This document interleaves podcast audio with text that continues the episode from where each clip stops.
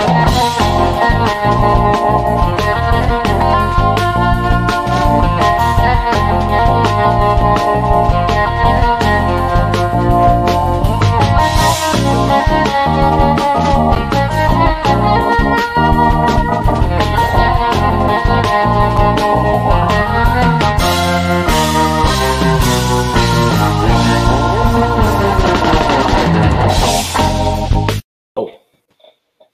cow, the intro worked.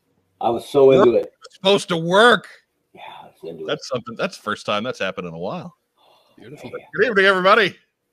It's Friday night. It's around 9 p.m., give or take. Welcome to the What's on Joe Mind team stream. We are a fan cast about the world of G.I. Joe. I'm Mike Irizarry. With me, of course, this evening, former head of the brand at Hasbro, the hot Joe Mark Weber. That's me. The once and never king. Good to be here. Also joining us uh, in in lieu of the absent Joe Colton, but that's all right. She's got a paying gig this week. Uh, joining us, GI Joe author, Valaverse Action Force author, Bill Nedro is filling in tonight. right. That's what I'm talking about. Hello, gentlemen. Thank you. But- Thank you for having me tonight. The professor, Bill Nedro. Make sure we I, I win the sweepstakes for not mispronouncing Bill's name. There you go. Uh, let's be honest. I mispronounced it like the first three months we knew each other. I mean, if if it were if it were Gary, he would still be mispronouncing it. Like him and I, we we'd have sat down, done a thirty minute coaching session. Nedro, Nedro, Nedro, and he would still be mispronouncing it. Well, and I I sent it, you know, kind of phonetically, and you texted me back and said, It- it- it- Mark sends me a text, and now mi- mind you, I already knew this, but Mark sends me a "But I'm text. I want to make sure it's covered." Yeah. Remember, it's pronounced Nedro, and my reply was like Ned Beatty, which I thought made perfect sense. And I said, kind of weird that you automatically went to Ned Beatty, but I at which mean, point I got challenged about famous Neds, and I could only come up with Flanders. right? Yeah, I mean, yeah, I mean, if it was on, uh, and yeah, I mean, those those are the top two that come to my mind. I think that, that's about it, right? It's a short list. Yeah. yeah. I, I went with American cinematic treasure, Ned Beatty. There you go. Sue me. So, and and believe me, I've I've been called much worse than either of you could have come up with. So, Hey, How- believe me, and it, you grow up with a name like Irizarry, I have literally heard everything. I'll bet. So- Yeah. I don't get Weber that often, but when I do, it's like the record scratch. It's just like, uh. Like my wife is a was originally a, a Schrader, but it's spelled Schroeder, and like Mm. she doesn't she doesn't even like the Peanuts character, right? Because he's just That's- He's part of the problem. he's perpetuating a lie. So I, I know how I know how it can be to to hear it the wrong way growing up. Well, I teach. I teach. One of the things I teach is reading, and and of course, on the first day of class, I have to go around and try to pronounce, you know, 20, 25 people's names, and I know seven of them are leaving the classroom at the end of the day, going, "Can can this guy even read? Like, I mean, how, like, how how did he slaughter it that badly?" I gotta say, and frequently in the call outs, we, we pub up our, our teachers out there. Uh, Ragtime Rob is a teacher, uh, and my parents are both teachers. And this week I had the opportunity to uh, substitute teach for a first grade class Oh at a very small Christian school. Uh, so I had one kid on day one, and four on days two and three, and six on day four. And I, day four almost broke me. Like, My first day of class, I just used to pay attention to roll just till we got to the H's. And then I knew that, you know, once once it came with Mike, and I would just just immediately eh, turn that pan went in the air. That's me. That's me. That's me. there we go. But Oh, uh, you're you're one of those Irizarry boys, are you? well, I mean, I I I had the other standard to hold up to because Ragtime Rob is, of course, he's a couple years older than me, and he was the the super student, right? Uh-oh. So I was a good student. I was a very good student, but I, I wasn't quite to what he was. So I would, you know, I'd be the kid with the A minus, and people would look at me like, "What's wrong with you?" Right? You were disappointing for an Irizarry. Yeah. Mm. God, It went, you know, when my parents are even saying, Give the kid a break, would you? Like that that that says it right there. When my folks are on uh, are not on your side on that one. Fair only enough. only a 3.9 GPA. right? You, you know, it just- you only made the the high honor roll, not the double super secret honor roll. Right? Anyways, if you're watching us on YouTube tonight, uh, welcome. We appreciate you. Hit the little like button underneath the the film and and uh, subscribe to our channel. We would really appreciate that. If you're watching us on Facebook, uh, leave a little reaction, whether it's a thumbs up or a heart or the little huggy guy. Uh, we love the little huggy guy. Mhm. Uh, but that lets Facebook know that you're paying attention, and, and we really appreciate that too. Uh, whatever helps spread the word. Uh, we did put out some bonus content this week, so when we're done here tonight, make sure you you head on over to the YouTube page and check out the first episode of the reborn Joe Colton presents postcards from Losertown, um, where we we we finally get to recreating the Losertown segment, and we respond to messages left to to Joe Colton and her various social medias. Then yeah, we're just we we have fun. And if you thought the pandemic would slow down that element of our, you must say fandom, which is a society, uh, you would be mistaken. Uh, there was a lot of free time. It sounds terrible if I say on people's hands. Uh, people had a lot of free time this last year. Yeah. Yeah. and might not have used it in the most Productive of ways. right. Might have needed an outlet that maybe wasn't healthy.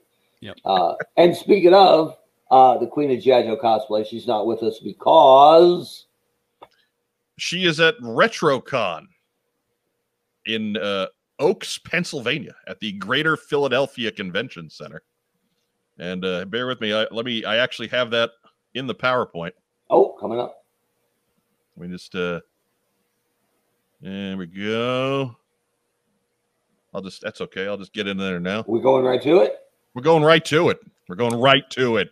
And, and I gotta say, I, I love your show, but I, I don't understand the thinking that that this is a replacement for the beautiful and talented Joe Colton. Well, it's di- it's a different demographic, but we're all eye candy. I mean, I mean, we, we can't we can't all bring it in like the honcho does. no, no. Fra- frankly, it, it probably helps us a little bit when we don't have both Joe and Mark on the same show because it helps break it up a little bit. I suppose that's That- true. there you go. There That- you go. Look, I don't. I I spent all week talking to first graders and, and coaching soccer games. I'm just so happy to see some adults, and you guys qualify. I think. I think. Ah, Wow. barely. Yeah. Well, well, it's- I'm moving on up. So. Joe Colton is at RetroCon, dun, dun, dun. and on Saturday she will be Anck-Su-Namun. I I'm gonna sure, and then on Sunday she'll be the more familiar Cobra Fem Trooper. So if you are in or around Philadelphia, Pennsylvania, this weekend, stop over see Joe Colton. Uh, Gotcha. also, Gotta Also, say that Cobra. Fem, Cobra Fem officer, right? that's true. Yes, She didn't spend four years at Cobra At Finishing School School. to be called Yeah. a trooper. Uh, other guests include William Katt, who is TV's greatest American hero, Dan Gilvezan, who was Slipstream on G.I. Joe, uh, George Lowe, who's TV Space Ghost, Ian James Corlett, who is Goku from Dragon Ball Z, wrestler Matt Cardona, uh, the Cybertronic Spree, and others. Uh, tickets are $20 at the door on Saturday, and they are open 10 a.m. to 5.30 p.m., and they are $15 on Sunday, and that they are open that day 9 to 4. More information can be found at retrocons.com. That's a pretty good Ank Cinnamon cosplay or Ank Sucky Man or whatever. I don't know. I honestly I don't know who that is, but I'm sure it's a spitting. careful. Uh, yeah, yeah, yeah. I'm sure it's a spitting image. But of course, the Cobra, the Cobra officers, classic, right? Absolutely. There and go. Wes, Wes is uh, alongside, I believe, is a Witcher probably, or a Green Arrow, or a No, Hawkeye, he- or Lock- the wrist lock did not make the trip this weekend. oh, he didn't go. No, the wrist lock is at home. She is she is there with um li- little brother Guillermo. Okay, well, I think that means one less handler, and I mean that in the professional sense, means she's probably striking a lot more people this weekend. That that's true. I, I don't think people understand how much violence Oh, the wrist lock saves yes, people from. Like he's really taking one for the team there. absolutely. But uh, Joe Joe Colton is handsy in a terrible sense of the word. Like it's mainly eye pokes and karate chops and way too hard slaps on the back and uh, knuckle crunching handshakes and maybe not a terrible sense, but definitely a terrifying sense. oh my goodness, like you poor Pennsylvania. like there they have the Pirates. But hey, it's Philadelphia, so Yeah, that's true. It's a tough town. They booed Santa Claus, but they'll cheer Joe Colton, I guarantee. hey, hey, in in fairness to the folks in Philly, halftime was over. He had to get his fat butt off of the field. That's right. Move it, Right. Grandpa. You know, get get on. Get a job, old oh, man. Take your elves on out of here and make your toys somewhere else. I always thought it was a little. I mean, I guess maybe this is more of an indictment, but when Michael Irvin went down with an obvious neck injury, Yeah, that was and they were coming out to stabilize his neck, and they were going nuts. right, They're doing the wave right. while Michael Irvin tried to see if his head was still attached. That's silly, man. One touchdown. Yeah, they. I mean, they booed Mike Schmidt four times a day, every day for twenty years. Yeah. It's tough, tough town. We're jealous of his gorgeous red hair. Can't The blame best him. third baseman in the history of baseball. They booed him. Well, except for the 580 sometimes he hit home runs, Yeah. or 548 or whatever it was. Except for those times, they didn't boo him then, but all the other at bats he had, boos. A Rod thinks Mike Schmidt could have been a better player. A Rod's producer thinks that he could have been a better player. No, I'm pretty sure A Rod does. But A Rod doesn't think about that. It doesn't doesn't involve A Rod. A Rod doesn't think. Yeah. True. Next news item. Anyways. Let's go ahead and do the news first, then we'll chat with Bill a little bit. How's that sound? Yes. Sounds All good. right. First news item. Do do do do do Uh, Paramount's CEO has exited the company. Why? Way back on September 10. Uh, this is back as as we were gearing up for our week sabbatical. Uh, Paramount announced that CEO Jim Gianopulos would be stepping down from his positions as chairman and CEO, according to the Hollywood Reporter. Brian Robbins, who runs Nickelodeon for parent company Viacom CBS and used to be an actor on Head of the Class, uh, will take over for Gianopulos. According to the magazine, the perception is that Robbins is more attuned to the needs of streaming service Paramount Plus, which is believed to be the company's top priority at this time. It is also believed that Paramount will be scaling back its motion picture budgets and pulling back from making big budget tentpole pictures like Snake Eyes GI Joe Origins. So I don't think the failure of GI Joe Origins, Snake Eyes GI Joe Origins rather, had was was a total cause and effect of of this. Um, but I mean, it couldn't help. It's it's certainly not a check in the win column for for Jim Gianopulos. Um, it's just you know one of of any number of of losses. But um, what what do you guys think about this? It's not really GI Joe news, but how do we feel? I think it's funny that the only blood shed from that whole movie was the head of the studio. right? Like there's not a drop of blood, I think, on screen in that entire movie. And given that they fight with swords for two hours, it's funny that the only guy who really got cut was the head of the studio. So no, I don't think the failure of Snake Eyes uh, moved him out, but obviously there were Paramount's been struggling for some time. So let's hope for new leadership. Bill, You know- you had? It's it's telling that they didn't hide behind well we released this when people don't want to go back to the theaters you know um they ha- they have an excuse right? I mean they could they could just say people aren't ready yet we we put it out too early um so it, it interests me that they're making a change and and I, I wonder what the move to streaming foretells for the future. I mean, it's a re- I mean, aside from you know tongue in cheek and, and snake eyes and everything else, it is a really interesting time for the entertainment industry. And I don't, I think if they if they said they know what's coming or how to handle it, I think any one of them is probably lying. Like it is, it's a real seismic change right now. It'll be interesting to see how it all shakes out. Hopefully, uh, I don't even know if we can hope for anything, Joe, for a while. Maybe what we need to hope for for Joe, because we know there is supposedly a, entertainment uh, animation coming. Maybe the Lady Jaye thing.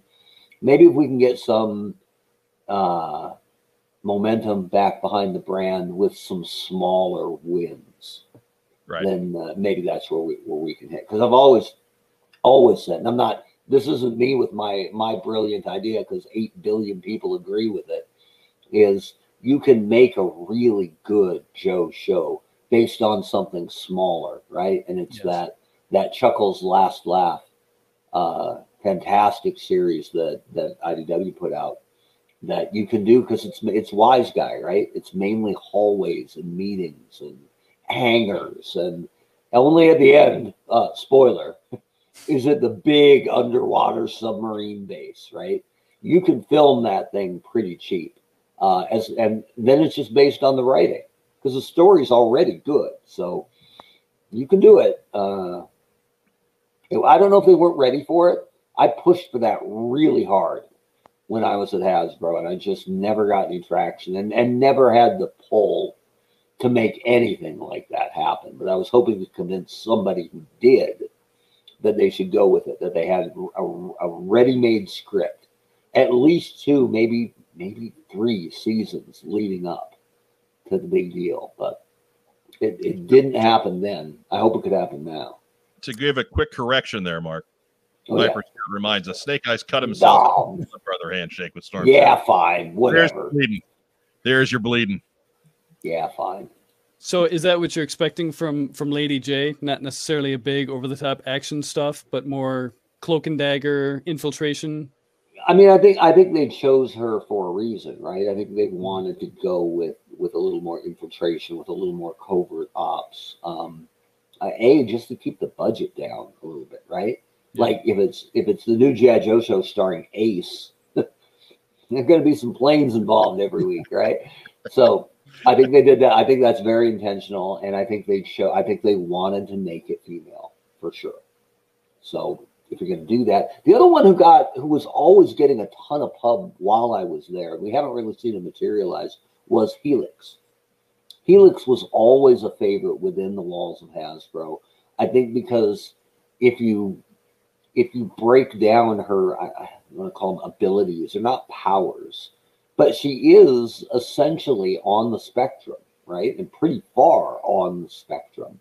And I think they really like the the kind of synergy in the storytelling there that you are pushing two different buttons that are so rarely tied with heroic characters and certainly um, action adventure heroes, right? Women women are, are getting more play th- than they used to, that's for sure.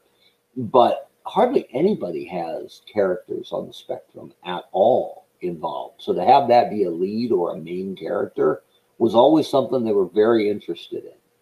So who Mark, knows if, if that if that happens or or if they still feel that way. It's obviously it's been a while. Do you think she almost leans in a little more to the superheroic side of things? Do you think that the the success of like the Marvel movies, especially, is is another factor that increases her popularity in uh, in Hasbro? I mean, I think I think Marvel has. I think the entire industry, be it be it toy or entertainment, everyone has Marvel envy, right? Because they just did it so well for so long. You can't. I can't think of anything else that tied so many different things together nicely, right? Yeah. Like the one, the one I still shake my head about is when uh, when Winter Soldier came out, which is maybe my favorite Marvel movie and it's revealed that Hydra is within Shield, right? That Shield isn't all on the up and up, and that following, I think Tuesday on Agents of Shield, the Yes. same stuff started to come crashing down. So they didn't jump the gun and do it on the show first. You saw the movie, and they knew the diehards would be there first weekend, and then it bled over into their live entertainment, which was obviously I mean, both things were made way ahead of time, but the sync to do it that way for a show that didn't that didn't swim in the same pool really as the big time Marvel stars, but was made to, you know, made to work in the same universe simultaneously. I thought that was amazing. So they, I know they they love what Marvel's doing. I know that's what they wanted to emulate with the idea of a Hasbro universe of linked properties. But as as big an idea as that was, GI Joe was supposed to be the tip of that spear. And when I was there, it was GI Joe three. It was a totally different script. It was not a standalone Snake Eyes movie.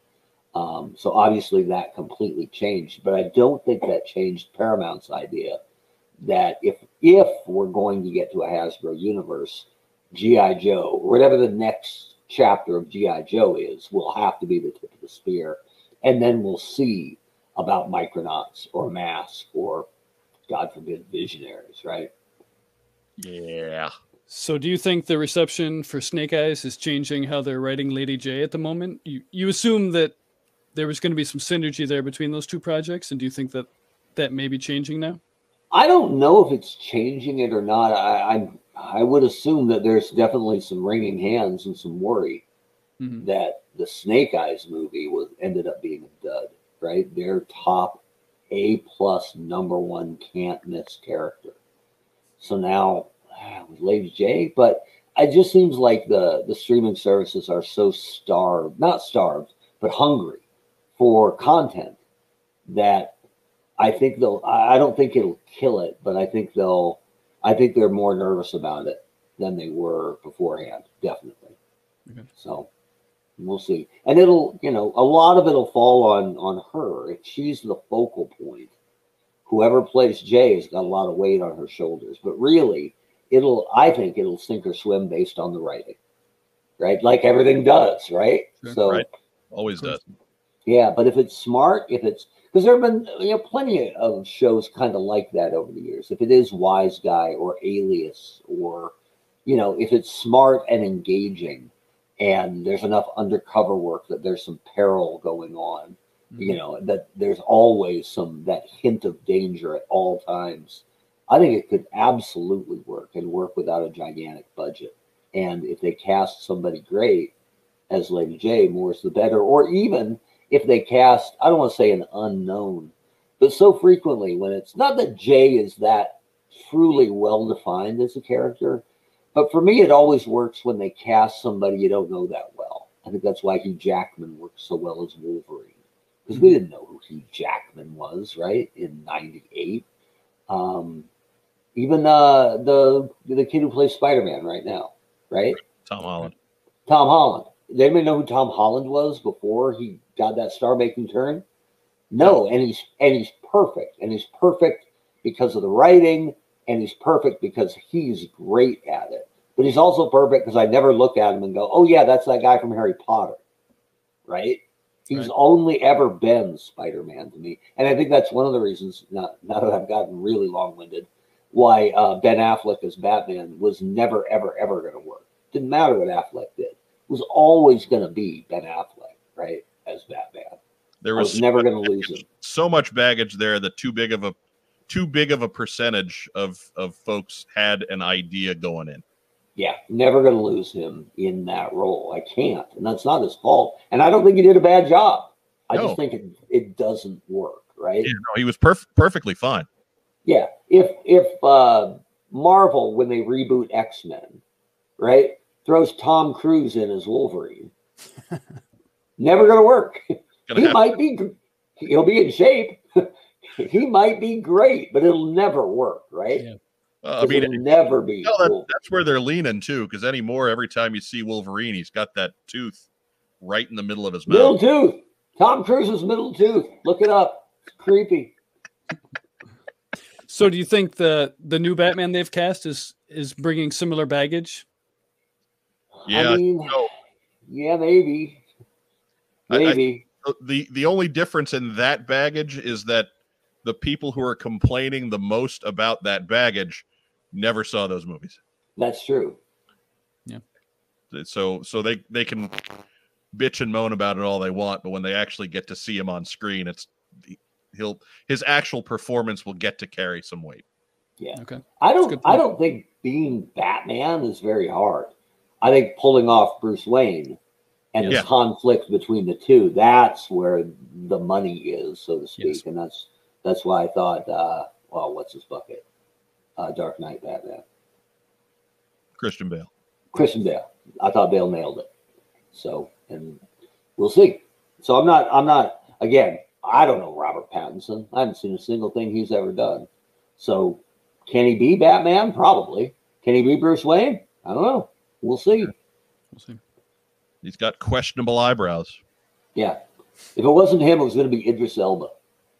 So Hey, less Well, they- questionable eyebrows. They had, they had talked about uh, casting him as James Bond too, right? Yeah, and man, I've gone round and round with that online because I love Idris Elba, and I love the idea that anyone can be 007. That's where that no no spoiler here.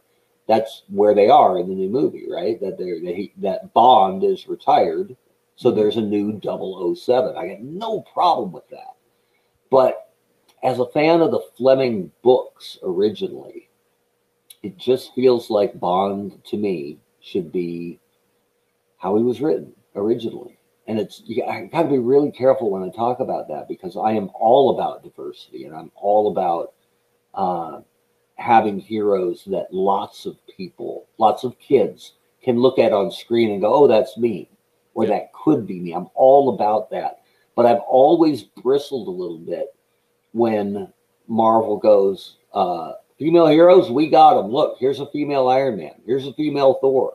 Here's a female this. Here's a female that. Here's a female Wolverine. And I'm like, I get it. I'm glad that you gave us three new female heroes this year, but I wish you didn't feel like you had to give them Stark armor and Mjolnir and retractable claws.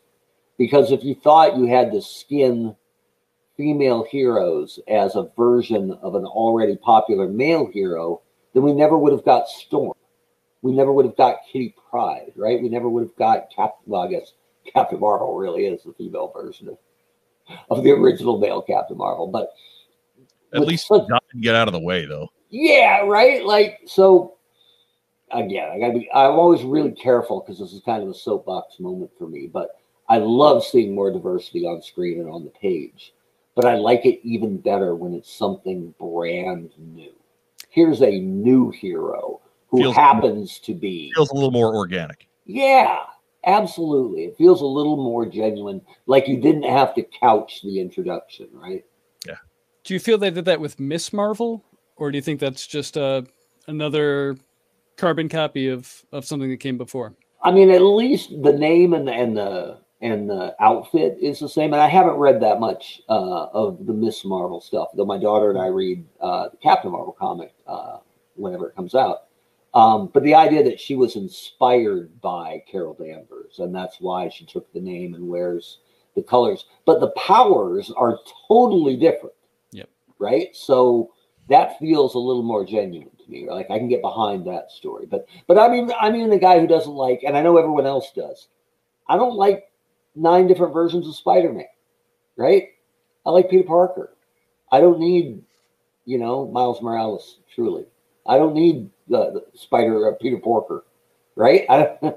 I don't need the old Spider-Man from a different universe. I didn't like the Spider-Verse movie, and everyone else did. I know I'm in the total minority there, but Look, in the Spider Verse movie, they all went back home, yeah. so, so it's okay. But I, I never liked the DC uh, 50 different universes either, right? Man, I don't need eight Supermen.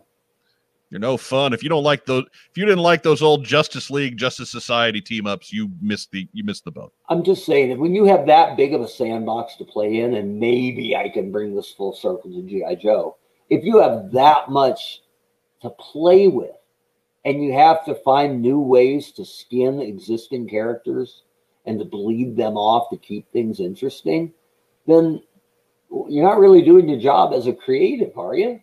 Hey, look, it's his it's his uh, twin we never knew about, Duke Skywalker, but he's edgy, and he's got a brown lightsaber. Like, okay, Uh, now, now I want to see Duke Skywalker. Right? And Bubba Fett. He's mean, got a twang. He likes country music. I'm just thinking of Duke Silver from Parks and Recreation as as Luke Skywalker. That's all. I just want to see new stuff and and minority representation. Absolutely, but give me new characters. Give me new characters because eh, they. The such I can't say they deserve it. We deserve it as fans. Well, And representation representation means everyone gets to play. something tells me Bubba Fett is not going to be in shape and ready to. Right? I- I can't. I can't imagine a thin, you know, fit Bubba Fett for some Right. reason. Can you imagine him going to the armor and she's like, it's gonna take a lot of Beskar. Yeah. Cover that up, baby. That's all right. I got all day. How you doing, darling? Hey, thank you very much. I'm not so much as a, a bounty hunter as a buffet hunter, if you know what I mean. Next news item. All of a sudden, he's from Alabama. Who? Boom. All right. Rollout Roll Call 2021 is a go. A mainstay of the UK GI Joe Action Force Convention circuit. Rollout Roll Call will take place at Fordingbridge City Hall on Sunday, November 28th. And that is, of course, run by our good friend Dave Tree, who is the owner slash proprietor of all the cool stuff. Be sure to look up Rollout Roll Call on Facebook.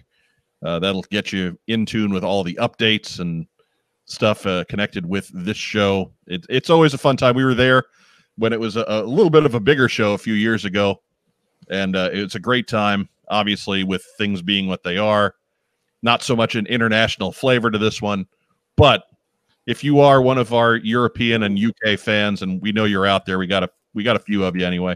Yep. If pro- provided you're not all just using NordVPN and and pretending to be from there. Um, but uh, by all means, if you're one of our folks i- over in Europe, take the opportunity, get yourself to Fordingbridge on November 28th, and take in Rollout Roll Call. I don't mean to overstep here, and I haven't pre-screened this with anybody, but I think it's long about time that we made David the official tree of what's on Joe Mind. Can we do that? We'll have to take a vote. All right, fine. Should we do it while Joe's gone? No, we can't do that. She'll come back and punch us.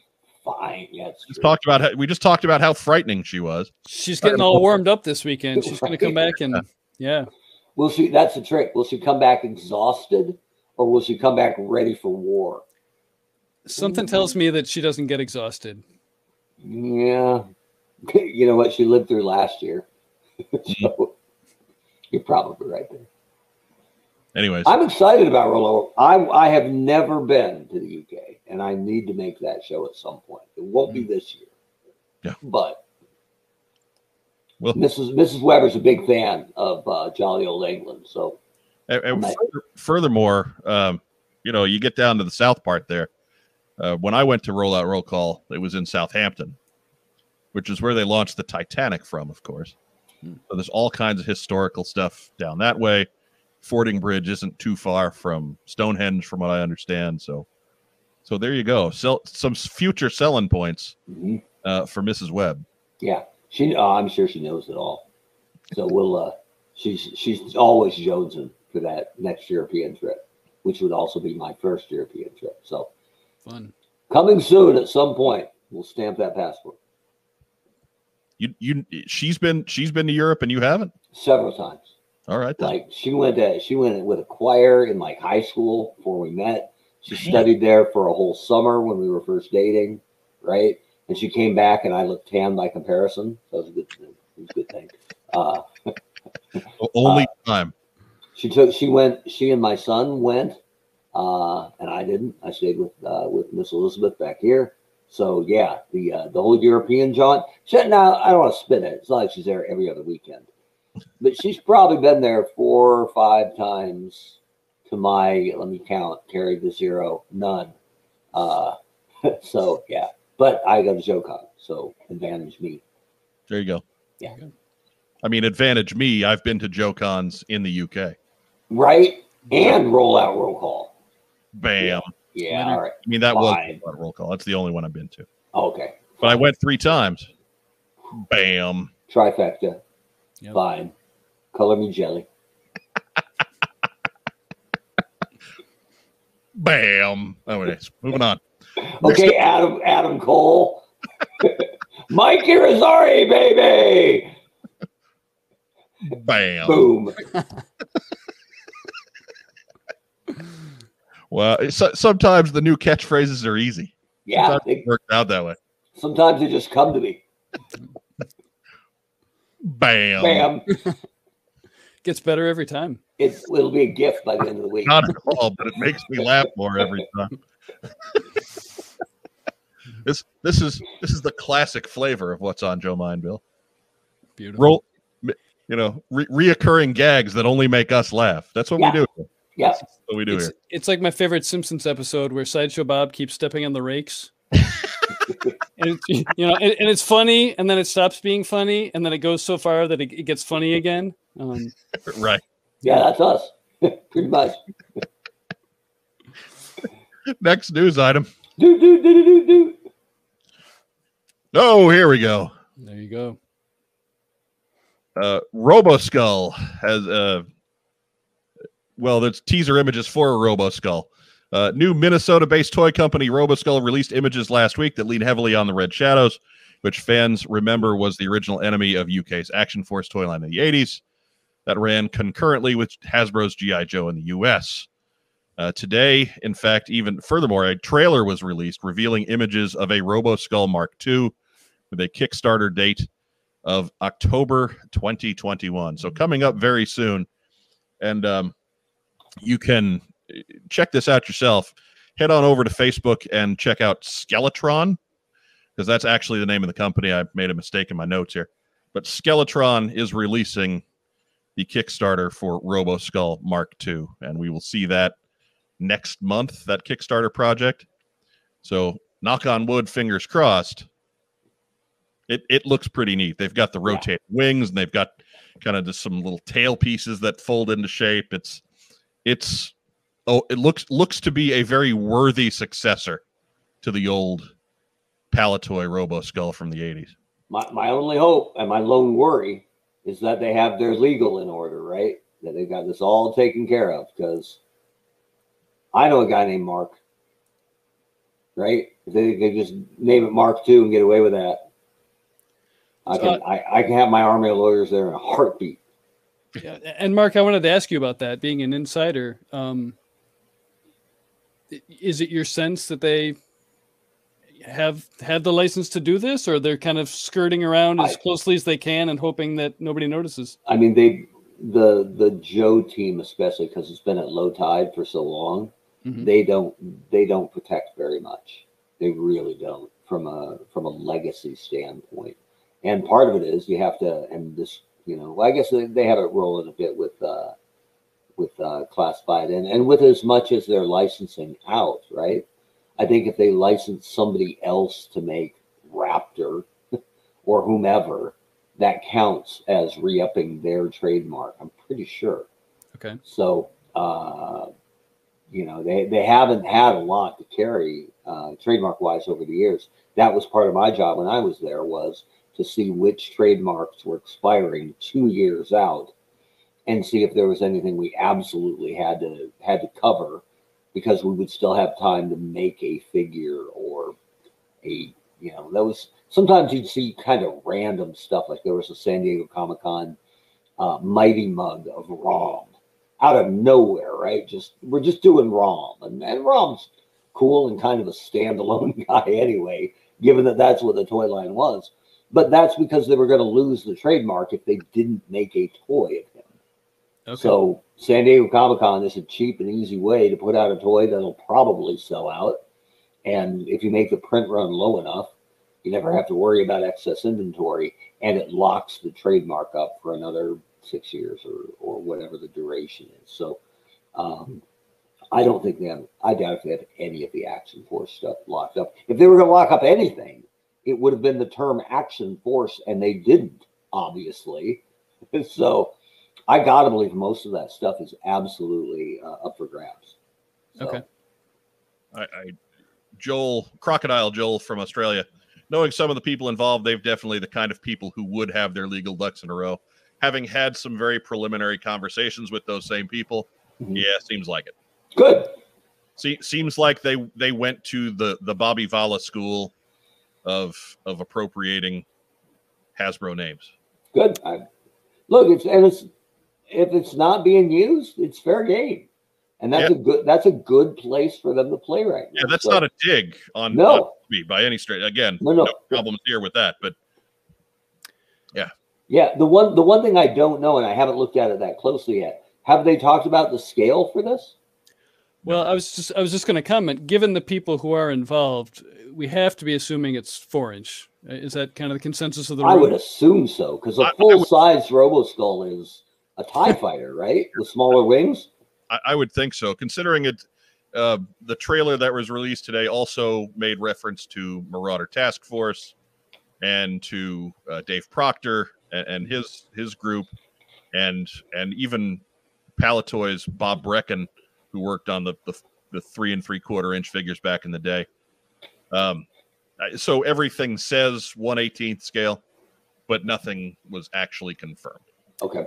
Wasn't I- uh, was Troy's name on there as well? I I offhand I don't remember, Bill. I'm sorry. Okay. Is That 'cause he- he does he does stuff for Boss Fight too, doesn't he? Am I am I confusing companies?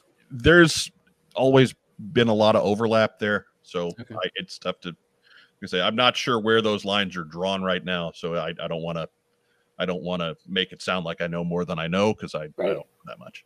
Okay. We usually save that for later in the show Right. Right. When we talk about things we have no idea what we're talking about. That's usually the last like twenty minutes. That, That's my specialty, so I'm I'm jumping Right. in early. There we go. That's all I got. So Speaking of all we got, that's the news. Wait, I have one thing I want to show off. I'm throwing it in. Okay.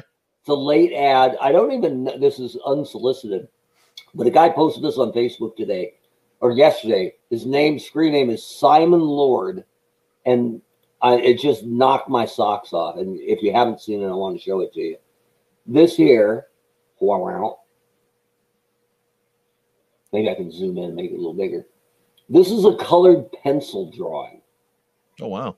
he has in progress photos and I think a video of him doing this, like with the discoloration on the Cobra Commander arm, right? Like Yeah.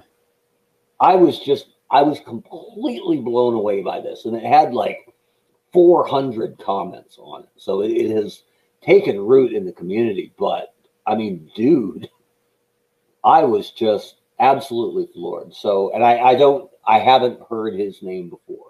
So I don't know if he's new to the community or just new posting his art in the community. But however long this took, I believe it. And let's see some more, Mr. Lord, absolutely, that's incredible. because I was just stunned. So good for you, Simon. Let's see some more. I'm not sure how much news that is and how much shout out it is, but you know, whatever. Yeah, whatever. You know what? I want to make sure I got it in. So, Simon Lord, salute. That's some good stuff. Absolutely. I also have a picture of Manny Machado sliding into Derek Pedroia's knee. No, we don't need that. That was totally clean slide, by the way. Yeah, there's nothing wrong with that. Uh, Nothing at. I think that's the, the only Joe thing I have. So, there you go. Oh, wait, I got, hold on. Well, I'm hijacking the show. Uh, Bill, do I just kick him out? No, no, the last one, I promise. W- w- Let, let, let's give him one more. Let's see what it is, and then we'll make a. Yeah. All right. Fist bump cat. All right, fine. Kick him out. Kick him I'm out. done. He's gone. Uh, and I was I was actually going to ask him. Uh, is it all right? Oh, Well, now, now that he's back, we, we were just talking about trade uh, trademark stuff and and these kickstarters. Uh, have you guys seen the Airwolf uh, Kickstarter? And I, I wondered if you had thoughts on that and whether that I- was going to get shut down or. I mean, I saw the image of it and it looks, you know, pretty legit Airwolf, but they aren't selling it as Airwolf, right? I think I saw. I mean, I, I think I saw that name. Oh boy. Something you know. I mean, I think you could get away with it if you stayed away from the name because the Airwolf copter is just a modified Cobra copter or something, right? Like a legit helicopter tweet. So, Yeah. but but if you start dropping the the the name on it, Of course, you know the copyright law is a weird thing. So maybe they've maybe they have the rights to do action figures based on it. I mean that's another thing is if nobody's after Airwolf right now, right? So if they go to Buena Vista Entertainment or MGM or whoever owns it and say, "Hey, you want ten grand?" Sometimes they say, "Sure." They shrug their shoulders and say, "Why not?" Yeah, Yeah, I, I remember. I remember a lot of people looking at it and, and saying, "Like, man, I'd really love that, but I don't want to throw my money in because th- there's a there's a great fear that you know it's gonna it's gonna come this close to getting funded, and then somebody's gonna swoop in and say, "Hold on a second, you can't." yeah. Right. Plus, can't plus it's it's pricey, I think, right? Wasn't it way up there? I, I didn't I didn't look hard. At, I wasn't. I, I knew I wasn't going to throw money at it, so Yeah, yeah. I didn't. Uh, I didn't check it out that closely. I haven't looked at it that closely, so maybe I spoke too soon. But it wouldn't be the first time that I spoke too soon. So, anyways, let's uh, let's move on to to our the the meat of today's show. Finally, forty five minutes in. Yeah, Bill Nedro, how you doing? Yeah, you know, if if uh, if you told me my life depended upon complaining about something today, I'd uh, I'd say get the firing squad out. It's been a it's been a pretty good day. there we go. All right. Got you on a good day. Good thing we didn't do the show yesterday. Right. Hmm. Yesterday sucked. Six first grade. Oh, sorry, we're talking about that. I give See you what all the credit in the world. I I wouldn't I wouldn't survive two hours. I just, I just don't have that patience or energy. I, I think this is my gift at the end of that run. So I'm, I'm happy to be happy to be here with you boys. I mean, So you see, what hap- see what happens when I don't have Joe Colton here to maintain order. I'm getting a little loose. I should have taken my Ritalin, but And uh, just a reminder to everybody: if you're watching us on on YouTube tonight, go ahead hit hit the like button on our video, subscribe to our channel. Uh, if you're watching us on Facebook, go ahead and react. Give us a thumbs up. Give us a, a little heart. Give us a little huggy guy. We love little huggy guy.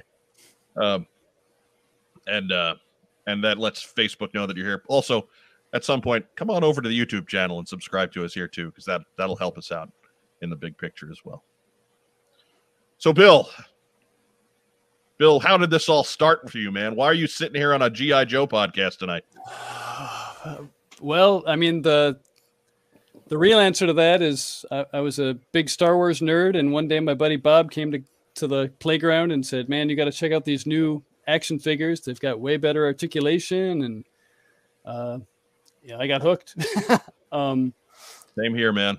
and uh, I remember seeing Snake Eyes and seeing his arm do this, and that was it for me. I never, I never put another Star Wars figure again. let, let's throw a caveat in here just because I know it. That does not mean Bill broke up with Star Wars on any level. no, it just means uh, you know GI Joe filled that 1984 void that uh, that existed when Star Wars went away for for a number of years. But uh, no, I, I have a basement full of GI Joe and Star Wars and just about every other property you can think of. Um, so much so that it's it's bleeding into the other levels of the house and you know, threat making my wife threaten me on a daily basis. Um, so yeah, and I've been fortunate enough these past few years to be doing some writing in, in the type of genres that I love, um, which which which is I guess why you guys thought I was a, a suitable replacement for the lovely Joel Colton tonight. Um, so yeah, I've, I've been real blessed to to be able to tell stories in in, in kind of that uh, vein uh, of GI Joe and and these other great kind of toy properties.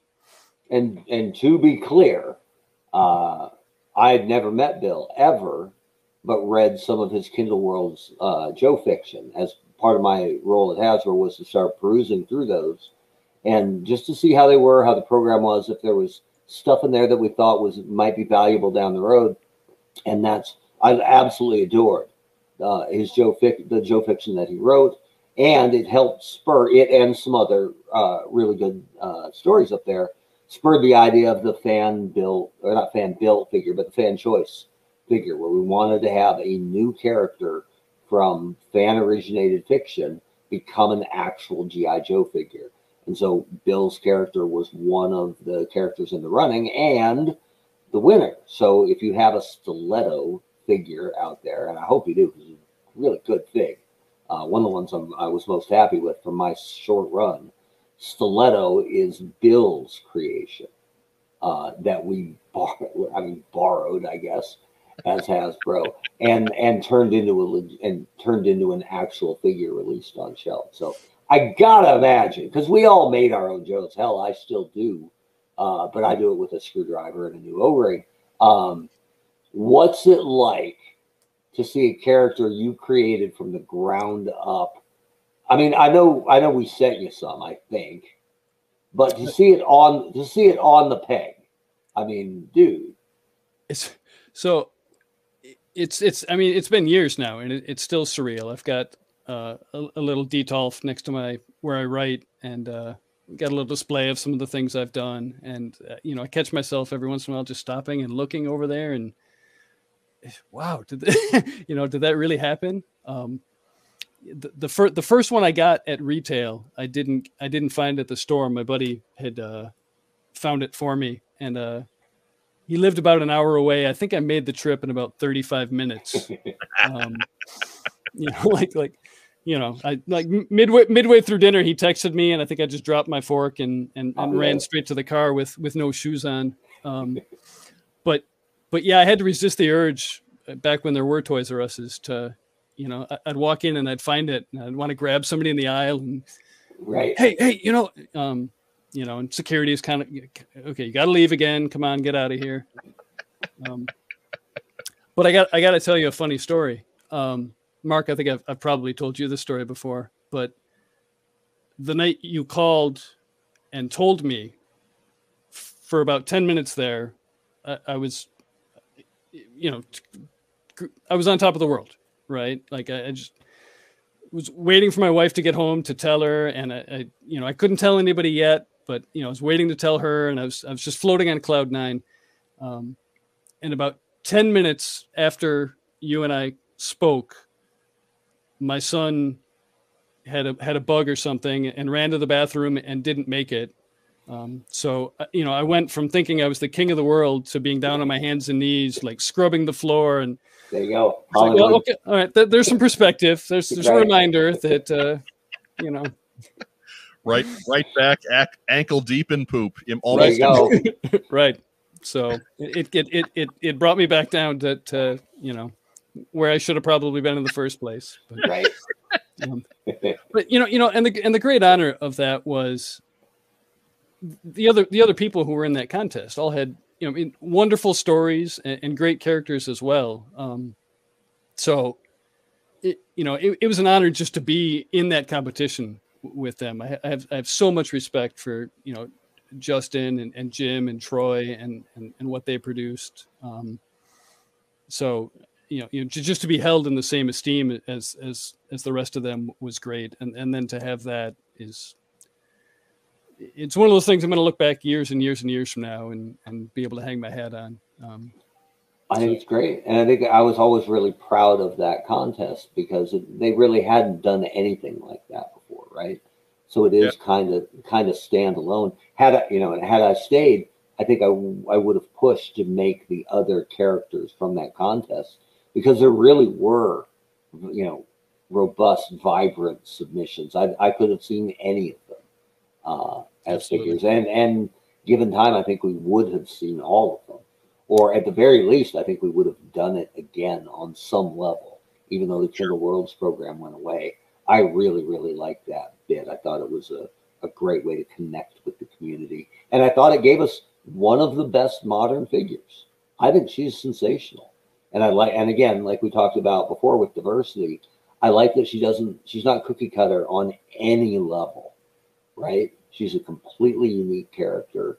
And the fact that she happens to be female is good because we always want to have that that gender diversity in the line that GI Joe always has right. since '82 at least. So uh, it was funny when I first joined the brand, and they had uh, some on display at I think a JoeCon, and obviously it was ones I hadn't worked on, right? Because it takes a while for your ideas and work to to make it to to market.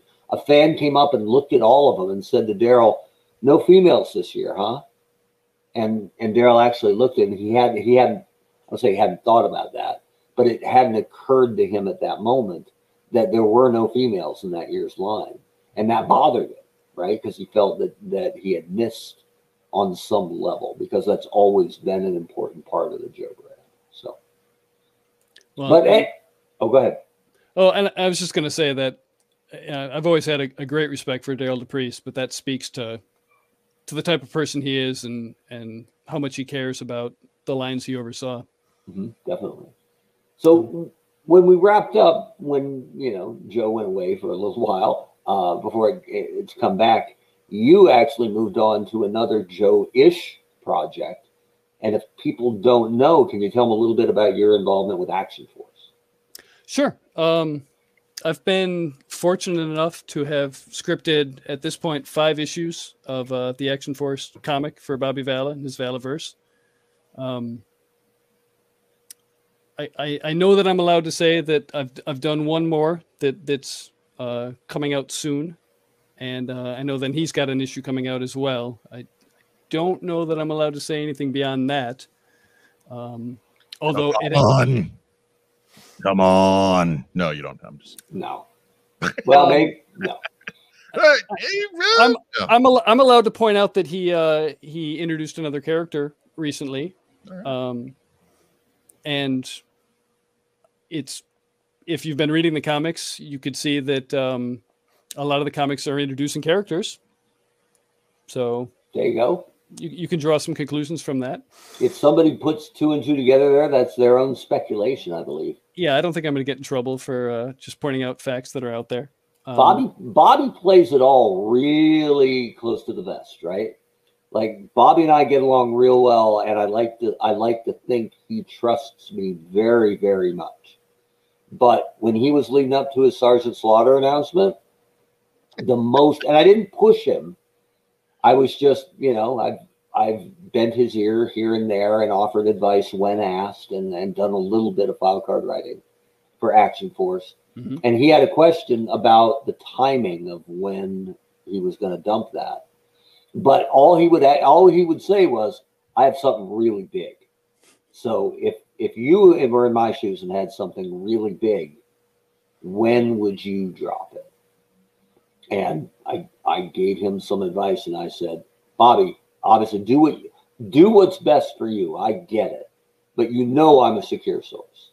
So if you want to share it with me, you absolutely can. And he's like, Yeah, I think I'll leave it at really big, Web. like, yep. I, I had nothing, nothing. So I, I know how stonewalled. He, he takes adds his baby, man. He takes care of it. So and I, I respect the hell out of that, right? So good for him. Well, and, and I mean, talking about surreal experiences, um, you know, I, I had been writing a few issues, and uh, and then he contacted me and said, okay, we're you know, the next issue is going to be introduction to the celebrity representative, and uh, it's going to be Sergeant Slaughter, and I thought, oh, like I, I get to write a comic book with Sergeant Slaughter. Um, yeah, it, it, you know, it, it, just again another one of those things that you look back and you go, I never would have thought this was possible, but I'm I'm going to enjoy this and have the time of my life doing it. Um, so. Somewhere, ten year old Bill is just doing backflips. Oh yeah, right. Oh, I, I mean, this year old Bill would be doing backflips if he thought that he wouldn't, uh, you know, probably cripple himself and not right. be able to to sit in front of the computer and and script that out. But right. um, ten year old Mike would have been crippled by doing backflips. Mm-hmm. Certainly. Wouldn't have worked out well at all. When we had him at uh, at San Diego Comic Con when he was signing in the Joe booth, I got to be one of the autograph wranglers basically for Sarge, and I was just leaving him alone basically. Right, my job is to be, I, I would say bodyguard because that's a joke, but my job is to wrangle the line and keep people moving and and spend time talking to them if Sarge isn't ready and, and that sort of thing. But we had a time when they were, I think one line had finished and they hadn't brought the new queue in yet. Mm-hmm. So I had a mo- I had a moment with him and just said, you know, can I get you anything? Are you doing all right? Are you thirsty? He was like, no, I'm good. Uh, and we just had a dead moment. I said, could I get a, would it be all right if I got a photo, Sarge? You bet. Stood up, gave my phone to somebody. And I said, I, I was gauging it, right? Because he's a showman. And I figured I've seen enough of these. He'll, he'll do it with me. But most people go for the Cobra clutch, right? Would you put me in the Cobra clutch? Would you? And I just said, Could we lock up? Would you lock up with me? Right? And and he's like, You ready? and we actually locked up on stage. Nobody's looking, right? But I got a good picture locking up with Slaughter. And I mean, he's never not Slaughter. So he's got the mirrored sunglasses on and the chin just getting bigger and bigger as it gets closer because we lock up and I give it pretty good because I don't want him to think, you know, I can't. And I know he'll crush me whenever he wants. And when I'm ready to let go, he doesn't. and I'm like, I'm going to follow his lead here, like any young wrestler should, right? right. And he pulls me in closer. And I'm like, I'm just going with it. And he pulls me in close. And that chin is coming for my face. And he gets in really close and he goes, If I was wrestling a guy I liked, a friend of mine, I'd wrap my thumb and I'd dip it in iodine and I'd pull him in real close and I'd jam that right up his nose. and I'm like, what the hell is going on right now? I'm being hazed by Sergeant Slaughter on stage in front of this line that has now been brought in. Yeah. And then it, I'll never forget it because it was Sarge's gravelly voice. So he goes, I jam it right up his nose. He'd smell that for a week. and I didn't even care about the photo anymore, right? Yeah. Because I got a story. He's always, I- we've met him a couple times, um, but he was at C2E2, uh, which is the big Chicago convention when uh, my wife and I were there. And uh, she was dressed up as the Baroness that day and passing out information on my newest novel. And he was selling the San Diego uh, figures at his table. Um, I think like a hundred hundred dollars. Um, Yeah. whi- whi- in which, given eBay prices, was Yeah. was pretty reasonable. Sure. Um, and then he was charging for pictures. Um, and so I I was going into a panel and I knew my wife wasn't interested and I'd been thinking because I didn't have the I, I missed the San Diego figure. Um, so I was thinking, you know, geez, do I do I want to drop that money? And so finally, I you know I handed her the money. I said, look, go back to his table, see if he'll take a hundred dollars, but he also has to throw in a picture with with you, right? So she saunters up, looking like my wife does. Uh, she's a very beautiful woman, Mhm. um, in, in her Baroness costume. the Baroness outfit, which helps, right? Yeah. Um, Yeah. And she said, you know, my, my husband, he says he'll give you a hundred dollars, but you got to take a picture. And, and he dragged her back and a crowd formed. And, you know, for like five minutes, they're just posing together. Um, yeah, it was, it was great. Um, and, th- and then she took, so she's got a picture with, with her arm around him. Um, so the last Joe Fest, she, she took that picture. She took my sideshow Baroness and she printed out a picture of Destro and, and ripped it up and threw it on the floor. And then she's got the Baroness laying there, kind of clutching the picture of the two of them together. Um, so she entered that in the photo contest and won. Um, and then she was, and then Sergeant Slaughter was there. So she she walked out and she said, "Look, Sarge, we won." And he said, "Oh, let me sign it." Um, so we've got that up on the mantle right now. Um, That's pretty so awesome. he's, he's always been you know, just fun and gracious and Yeah. He's so good at shows. Yeah. And and it, it you know, for that whole story to work, it also helps to have a wife who's a fantastically talented professional photographer. so yeah, there's a lot of a lot of artistic uh, uh, creativity running through the uh, the Nedra house. Well, and I can't I can't wait to run into him again and just ha- have the issue that I wrote with you know with his big chin on the cover and say, Sarge, that was me. Yeah. Man, when that thing's coming at you, ooh, Oh, I bet. right? Watch out for the thumb, man. Just now, Right? now, now that you know the chin is just a distraction from the right from the iodine thumb. I want to mhm. see Slaughter cosplay as Bill Cowher. I think that'd be great. But I don't know if his chin is big enough. that'd be a fight, man. I mean, yeah, I'd love to see that. I mean, having having uh, literally almost run into Sarge at Joe Fest a couple of years ago. And mind you, I'm not a small person either, you know, but uh, he just he filled the hallway. It was Yeah. just like, holy God. Yeah. For a guy in his late 60s, I mean, he'll he he'd put most mortal men in the ground. Once you add the because he's always wearing the big jacket, right? Add the big jacket and the big cat, the big hat, and dude, like that's significant. He casts a profile. Yeah, He's the guy, and I I love the Bo- that Bobby nabbed him for Action Force because it was a it was a very, super shrewd move. So good for good for him. Great get. Yeah. So, Bill, what what else can you tell us about your run on Action Force? Well, uh, I'm. I, I should say that I'm working on a novel. Um, it's wor- working might be an exaggeration. Um, I, I was working very hard on a novel this summer, and uh, with the semester kicking off, I've been working a little less hard. But um, you know, a, a lot of the early issues, especially the first couple, were just six, seven, eight pages, just a real quick introduction to characters. Um, and then as we've gotten a little bit further into it, I've been able to do a little more world building. But uh, I'm really excited now to to sink my teeth into into something where I'll be able to kind of flesh out, you know, a lot of Bobby's ideas and and this world that he's created, which it's it's just been so much fun to play in. Um, so I can't I can't give you a date on when that will be completed, but um, that's that's something coming in the future, and I'm I'm really looking forward to to getting that out there. So now that you've done some prose and you've done some some sequential art books, which which what do you like doing better? you know when I when I went to college, my my dream was that I was going to someday write comics. Um, my my big problem with writing is that I always have a very clear image in my head of what's going on. You know, if if I'm writing a scene, I know exactly where the desk is and what color the wood is and where the telephone is, and I, I sometimes struggle with conveying that with words. So it's really nice to have an artist um, you know, to, you know, I, I can focus on the dialogue and I can focus on the plot and, and, and to have somebody kind of take that burden off me. Um, it's been a lot of fun. And eh, Bobby's found some really great artists who've Yeah.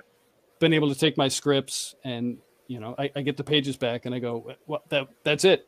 you know, Right. that was it. Um, you know, when, when people are reading prose, I have no idea if the image in their head matches what I was envisioning when I was writing. Mhm. Um, but with comics, you know, we, I get the art back and I and I go, yep, that that did it. Um, so that that's been that's been real rewarding. And again, it's nice to have that crossed off the bucket list. Um, you know, I said way back in '92 that that someday there'd be comic books with my name on it, and and and now there are. So that's been that's been gratifying. Very cool. Mark, you got something? Uh, just uh, along those lines, and and be honest with us, of course. Uh, Hasbro obviously interpret, yeah, interpreted, interpreted your description of Stiletto into an actual figure, and some of it was tied uh, a little bit by the parts that we had to use because we didn't get to do a hundred percent brand new sculpt head to toe. Um, one of the things uh, people either know or don't know about her is when we got the original figure back, they had used Zarana's upper arms for the stiletto figure. So it had these kind of vented shoulder plates going down to mid bicep at least. And I, I really didn't like it.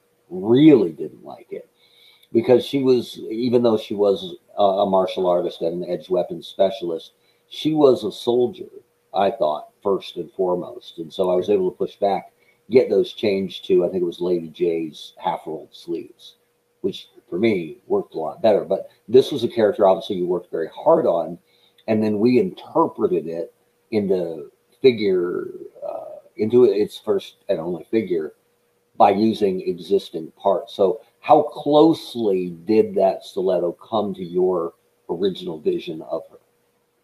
I think it I think it worked out real well. Um, I remember when it was unveiled at one of the Joe cons, you know, somebody said to me, "Well, she's you know, the head sculpt, she's she's pretty ugly. And I thought, well, g- good. You know, I mean, yeah, I mean, she, you're running around the jungles and you know, living the life of a mercenary. You know, she's she's not a model. Um, Got a big scar going down half. Yeah. yeah, I, yeah. I mean, she's she's not not you know the femme fatale. She's she's something else. Um, you know, and and, and for me, the, the the head sculpt, you know, sold it.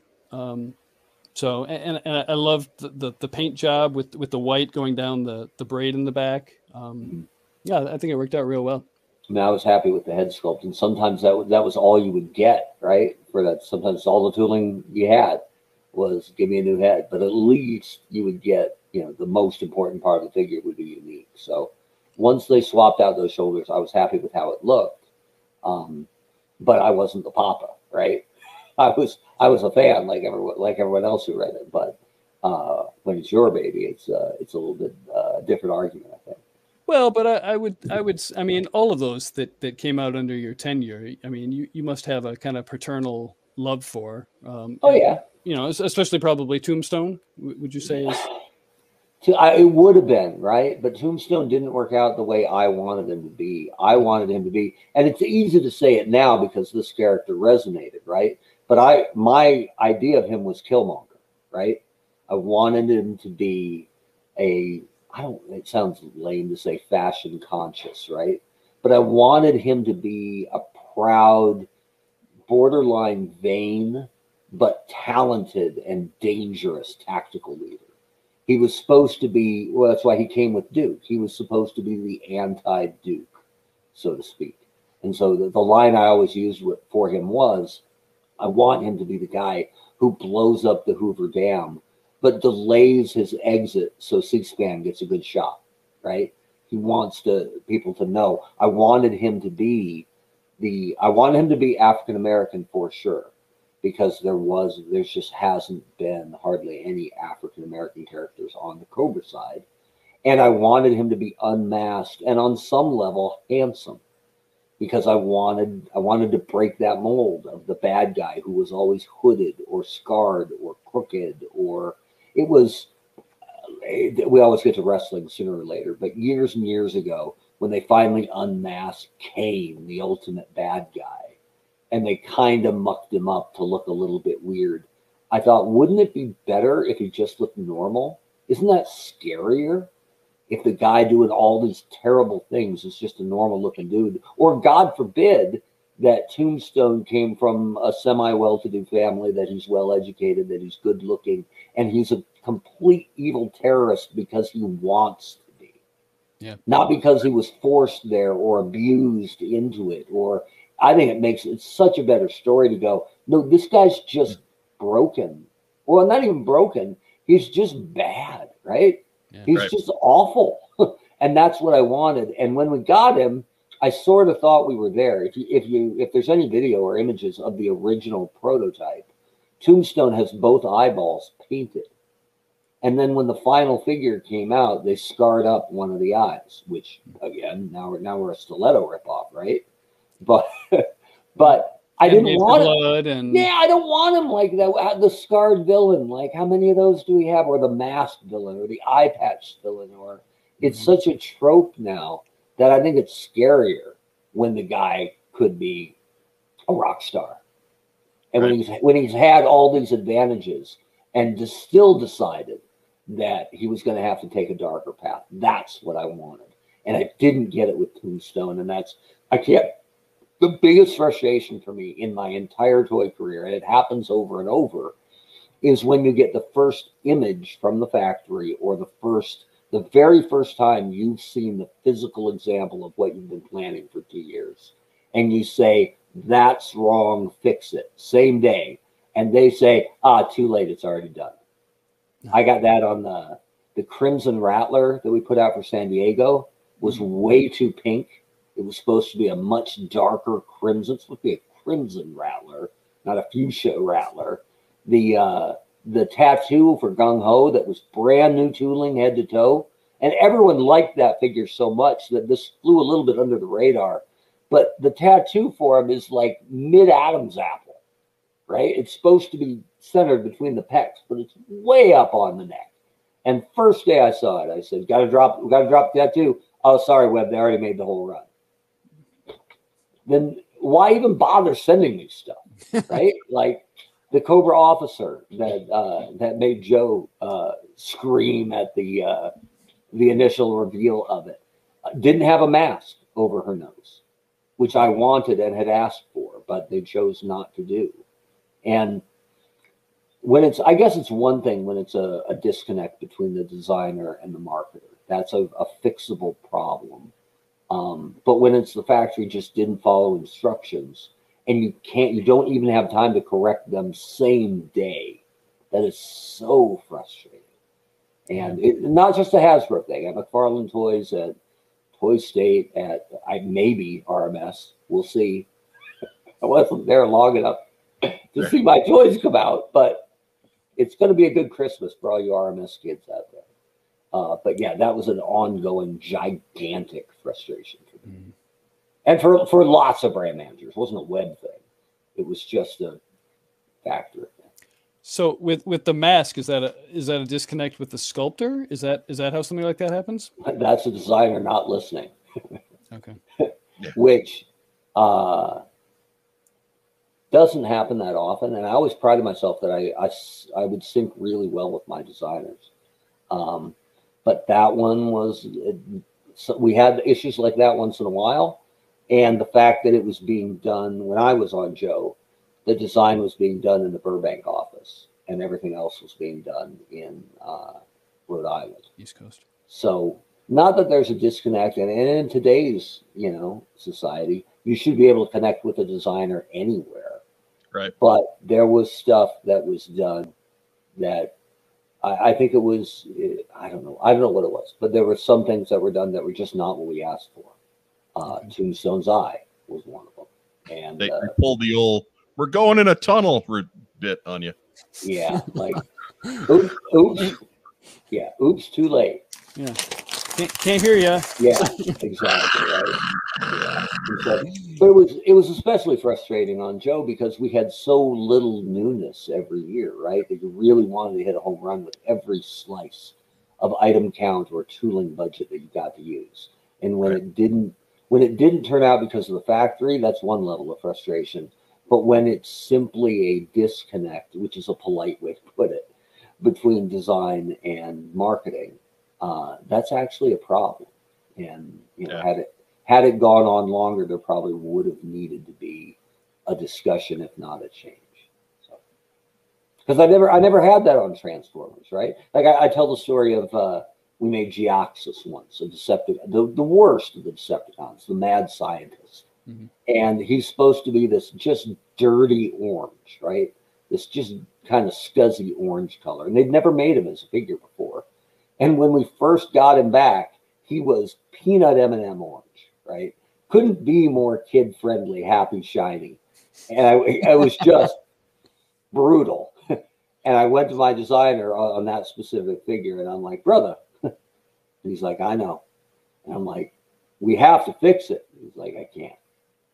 And like, you know this is wrong. This isn't what we agreed to. And he said, Do you think I'm the one that chose that color? And I'm like, oh, it came from came from above.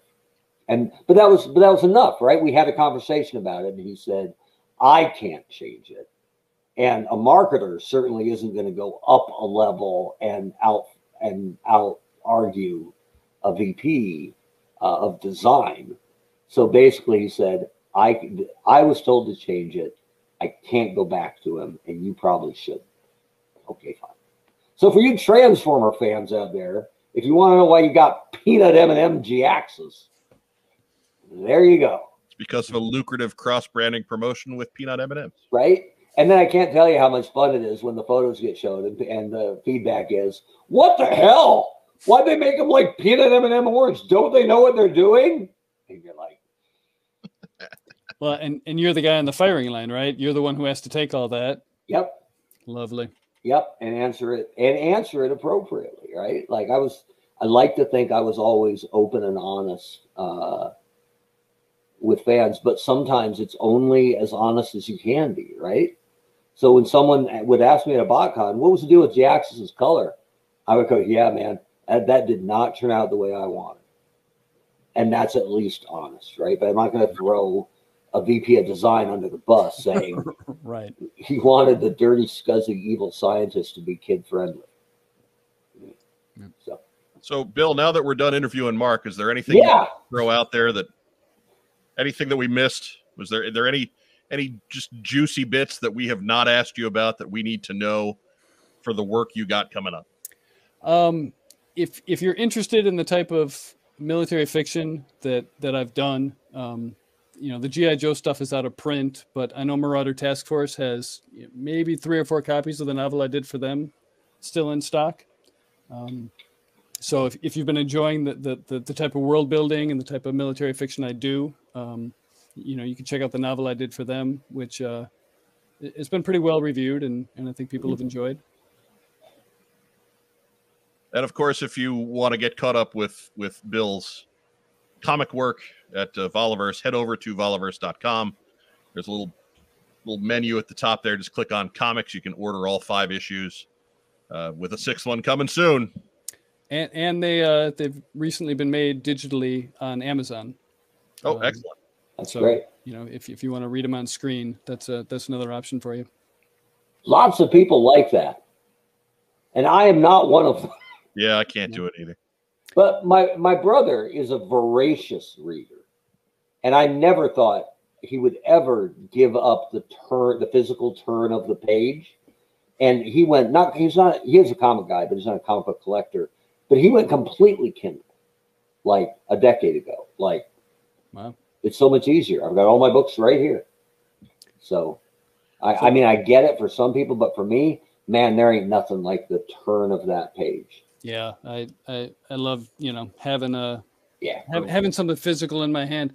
Mark, you and I talked at one point about uh, Whedon's run on Astonishing X Men. Yep. And how I wanted to get my wife to to check that out because she's such a Whedon fan. Um, so that's what we've been. Uh, we've- I've downloaded those from the, the library app, and we've been reading those digitally So every night. Yeah. Um, So, Rack, Rack Time Rob does have the question: Does that connect to Comixology?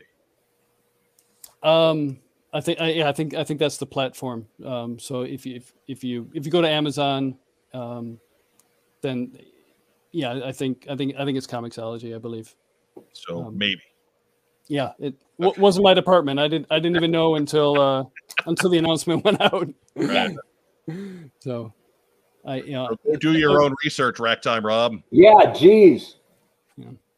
a- again, I had to have those physical copies um, in, in my hand, and and you know, part of the course, you know, I knew Bobby was going to send them to me just you know as soon as the conventions where he sells them are over, but um, you know, I, I couldn't wait that long. I found Yeah. I found somebody on his tank. I said, okay, you're going. You you need to buy them for me and send them to me immediately because you know just just like that experience of walking into Toys R Us. I need Yeah. you know I've I've wanted to do this for decades. I need to I need to hold those issues in my hand and see my you know Right. so Yeah, that would maybe be my loan complaint to our friend Bobby Vala. Bobby, get a hook Bill up. Come on now. Oh, and he, did- and he did quick- little he quick, did Come Little, on. little quicker. Little quicker. Yeah. Bill's waiting. he's got he's got you know an entire toy Toyland that's about to Yeah, launch. I know and yeah, he's I got he's got a few other things on his on his mind. I know, I know, but still. He's our pal. We get to we get He's to a good enough friend I can throw a knuckle that way once. Come on. Come on, Bobby. Get any opportunity to throw come on out there. I got to take. Yeah, Well, I'll take it. you you you alluded uh, you know I don't I don't know how common knowledge this is, but you alluded to having been responsible for some world building there as well, right, Mark? For which? Oh, For with No, I very, very little. Um, I got to talk with Bobby before he had announced anything, really. Um, just a little bit about the creation of the world, and I offered a little bit of feedback that I think he took a little bit of. But he had such a clear vision for what he wanted to do that I, I wouldn't spin that I was uh, even even barely responsible for any of it. But I did get to write uh, the first draft of the Sergeant Slaughter file card, which is pretty cool. Uh, and I got to write the Bone Collector file card. Mhm. And he's my favorite character by far. And not because I wrote the bio, but Um, I just dig him. I think he's he's cool in a, in a very unique way, uh, and I like the the variety of all the characters. But uh, when I was at Hasbro, I got to write a, a, couple file cards, not many because they have someone who does that, right? Um, but that was my favorite. That was to me the, the the highlight of working on Joe was being able to write a file card here or there because I thought the file cards, aside from the articulation, it was the file cards that brought Joe to life for me as a young kid. I just ate them up. And, the, and if I didn't know the military jargon on the back, I was looking it up. And that was a lot harder back then in 82, right? I didn't just plug it into the Google machine or ask my friend Siri. Uphill so, both ways in the snow. That's it. So so I dug that stuff. The realistic part of Joe is always what hooks me, even though the the bleeding edge or barely sci-fi parts of it was was important too. I think to all of us, but I like the real military stuff. So the stuff on the back of the file card or on the file card, and also in Larry's comic, where he would say, you know, he would drop Charlie Mike, and then at the bottom it would say, you know, Blue Asterisk and continue mission, or uh, popping green smoke. What is green smoke, and why are they popping it? Oh, okay, so they're clearing the LZ then right? Now I know what they're talking about. Love that stuff. So, yeah. so, so Mark, you would say for you it was the the file cards, the comics, and then the cartoon, and then uh, Mike, Mike, for you would it be the same or? Yeah, I think in so. Regards to what I considered my main my, influence. Uh, I would because, say because I, th- I think especially the comics and the cartoons are almost they're very divergent in terms of how they kind of portray that myth. So Sure, sure. I would say it comic. I think the comics and the file cards are kind of on the same page though, because yeah. it's Larry Hama writing both of them for the the bulk of the the run, right? So I, I, don't think that those two paths diverge very much. Uh, okay. Rob and I were both definitely comics guys, and then there would some there would be some characters on the Sunbow show that got a lot of play that Larry didn't have a whole lot to do with, and they kind of filled in the gaps. So while when we would play with Joe in the backyard, we kind of followed the comics continuity. There was a lot of Neil Ross shipwreck running around too, right? Because you just that, uh, I mean, it, you have a character that resonates that well. You can't just ditch him. You know, you gotta he's yeah. gotta get play right. Yeah. Yeah, so take take the best of the cartoon and merge it with the comics and the Falcons. Right, right. We just really, it. we just we'd like like doing our little nine year old kid Jack Nicholson. so, so, so I would say that that was it. We didn't really dis we were, didn't really discount either, but we were more more comic book than than cartoon. Yeah, and for me, it was file cards because I didn't it was hard to find the comics, right? Because I didn't know we had a designated comic book shop in my little Bend, Oregon hometown. Because you were by Tim Roberts. Well, that was it. It said Pegasus Books. We didn't know there were comic books in there. So yeah, it was getting them off the spinner rack, and they would only get one of the Joe comic in, and I didn't know I was fighting another kid for that lone copy at Long's Drugs all the time. He's gonna so, find you. Yeah, I know. And then yeah, eventually it got kind of dark, but uh, but it was issue six before I had a Joe comic to read. So, uh, yeah, but and the other thing too, I have an older brother. He's three years older than me. We kind of we tend to like the same stuff because we're both awesome. But uh, he was aging out of toys, right? So eighty two, he would have been twelve when Joe launched, right? So he still thought it was cool, but he didn't need the figures really. He was right. just getting out of it, whereas I was all in. But he liked the he liked the file cards and he would read the comic, right? I'd buy it, he'd read it because that's how Mike rolls. Uh, but he loved the comic, and to this day, he'll drop stuff stuff from the comic. Once in a while, I'll just get a text from him, and it's his favorite bit I think ever is where Kwinn lost his mind and just decided he was going to break Doctor Venom, and there's this like fifty point uh, font of him just screaming, "The bear wishes the weasel dead." Mike will text that to me now and then. That might not be that might not be a direct rip, but that's how that's how uh, Big Brother Mike remembers uh, the the Kwinn uh, Venom uh, buddy cop movie. It's, so it, it's it's it's funny how little panels or little things stick with you years and years and years later, right? Um, I, I I remember when Grunt goes off to college, um, and he's he's sitting in his dorm and, and he's looking at that picture of of you know some of the original team. Um, and I, I left college. I had a real big close group of friends, um, and my wife's a photographer. She was taking pictures all the time.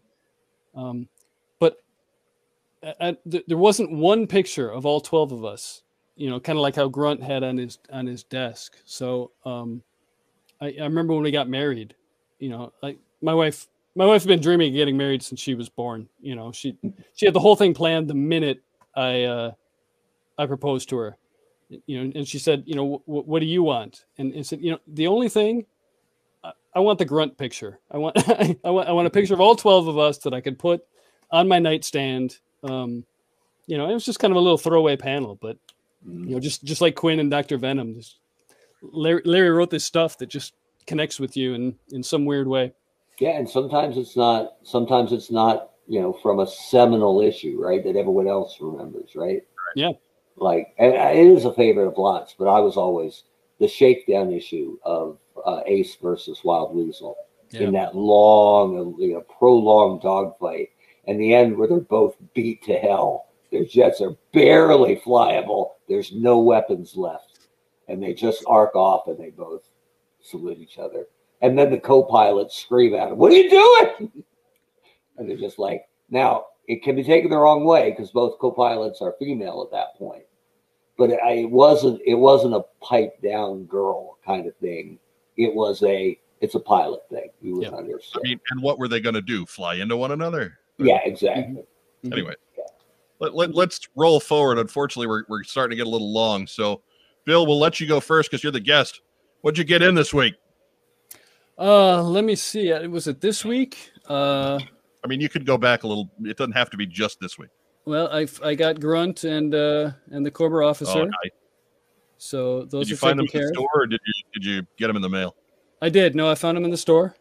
Um, you know, I hit I hit about five stores every morning before I uh, before I log in or go to work, and uh, most weeks, all I have to show for it is gas receipts.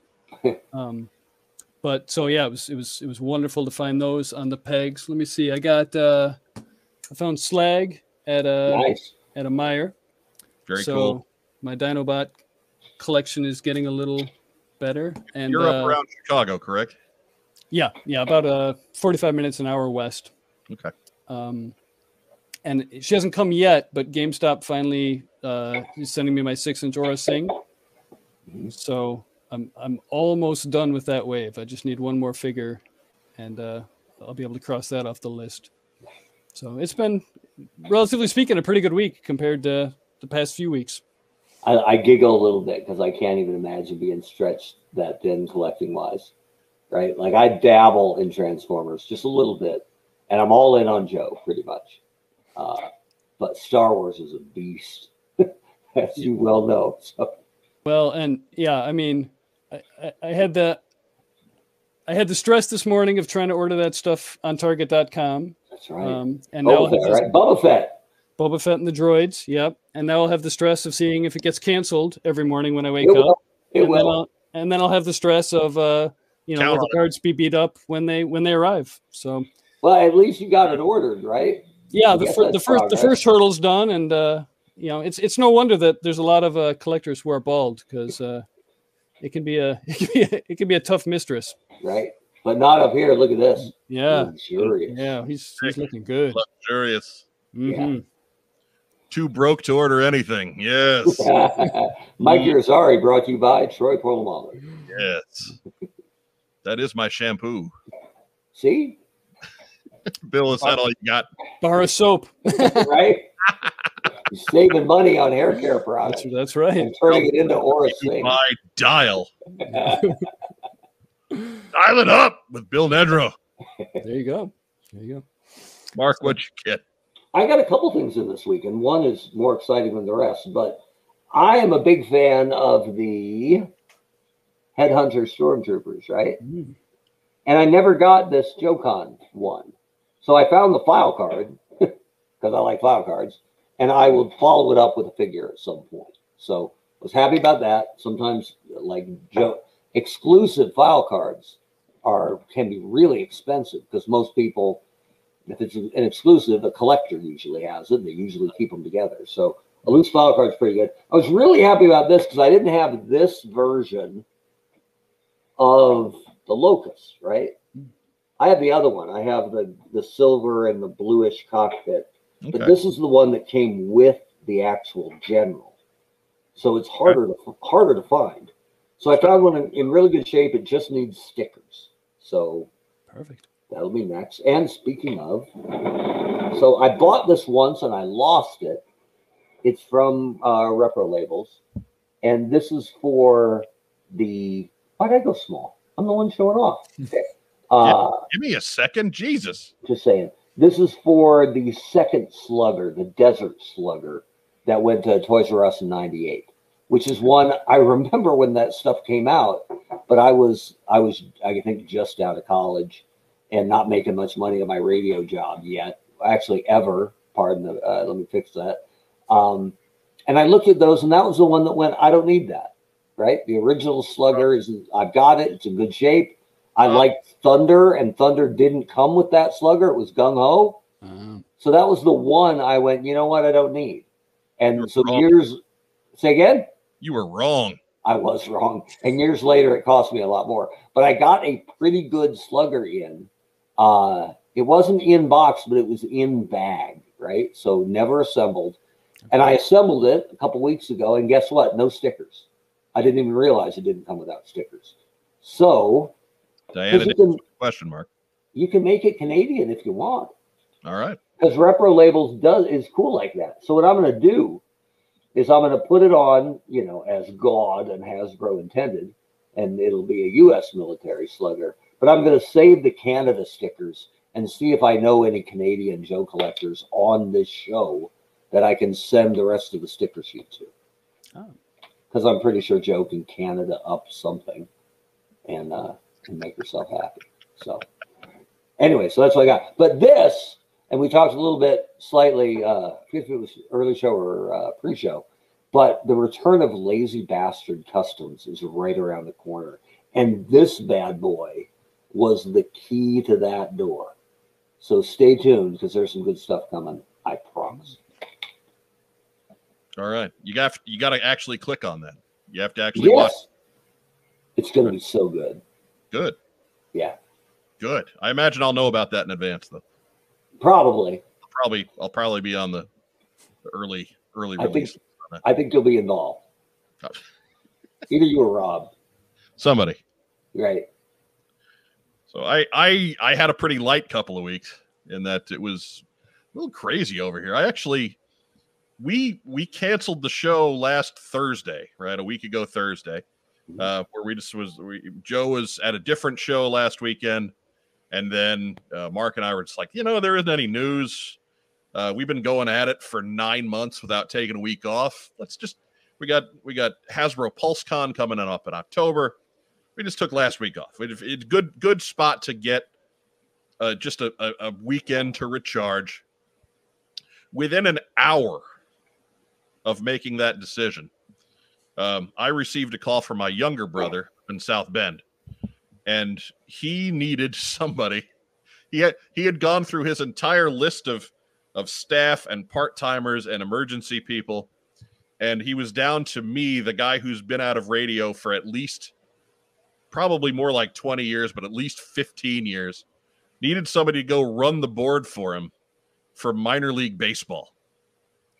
So I had to I had to go and run the the radio board in South Bend last weekend for uh, the South Bend Cubs against the uh, Quad City River Bandits High A baseball finale weekend, and um, it was yeah, it was something else. I, I Thursday or rather Friday was was easy. Drove up there, drove right to the went to my job in the morning, got in the car in the afternoon, drove directly to the station, and learned how to use the the software and the and got familiar with the board again, and the game went off no problems. So no no issues on Friday, easy. So on Saturday, I get back to the station probably four in the afternoon, and Jimmy is there too. He's in a different studio. Um, his um, he works for a, a group of stations, and so um, on another channel, they're running a a, a, a post game for the South Bend for the the Notre Dame and Purdue game that had just finished. So he's busy doing that thing. He's got me set up in another studio.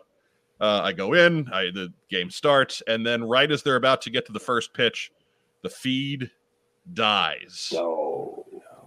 Dead air, and I'm just. It, it was one of those moments where it just like you feel the little cold sweat thing just go on the back of your neck.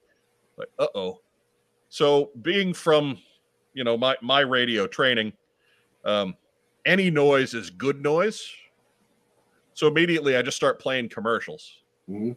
Um, and then while I'm waiting for that feed to come back, I take because basically what the station that I was on was some, you know, robot country music station that they just have to have the extra frequency. And mm-hmm. normally, that like they, there's no live air talent on that station ever. They just play top 40 country, and that that way they've got the that frequency if they need it if they get clogged up with too much sports stuff. So I'm taking songs out of the 3 a.m. play log and transferring them to what I needed right that second so I could give myself three minutes of time as opposed to 30 seconds of time. I'm learning how to use their programming software on the fly. And it was uh it was a little nuts. It was a little stressful. So we finally uh you know, I'm powwowing with with Jim and with Jim's boss, and they're freaking out. They don't know what's going on because I I obviously when I gave when I finally got myself three minutes, I got out. I started knocking on windows. Hey guys, look, you know, hey, noise, um, something, and um, so I was like, hey, well, you know, on our end, we have a radio station that's working, right? I, I have put music on this radio station and it is playing that music and everything is great. So the, the technical issue is not with us. Technical issue is out in Davenport, Iowa, home of the Quad City River Bandits. And um, so they like the station owner had to call the manager at the, the stadium and they had to reboot their entire network. So by the time the fourth inning rolls around, we finally have a feed that we can stick with. Now, mind you, it came up a couple times in the interim, so I undid all the work that I did, and then the feed would drop, and I'd have to redo it again. So yeah, for the first that that four innings was was rough. Now, And, uh, did your brother sell you on this as it'll be easy? he did, Yeah, I think. But at the same time, he's he's lucky that he had somebody who knew a little bit about what was Sure. going on to to go and fix things when they broke. Mm-hmm. Absolutely. So most people have the there's a test, and I, I haven't studied, or there I don't have the homework, and the teacher's calling on me nightmare.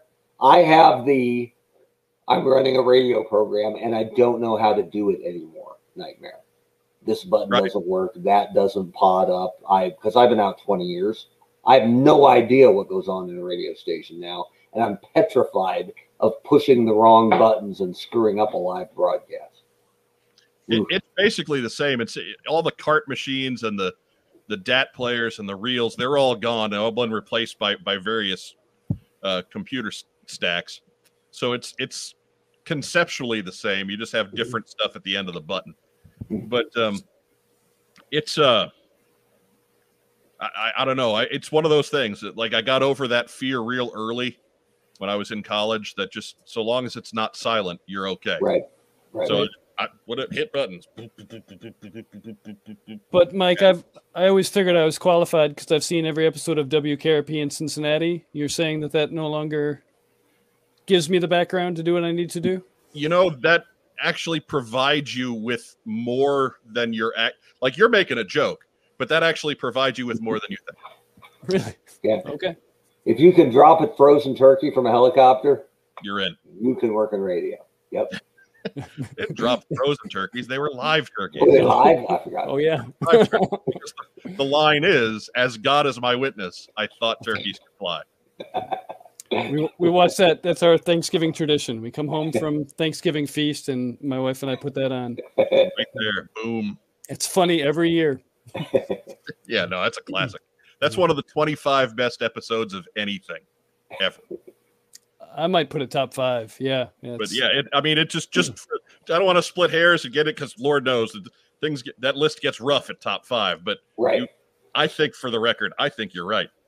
Um, but uh, when I came back on Monday, I, I went down to a little shop. It's called the Toy Drop in the south side of town, and I got myself one of these guys.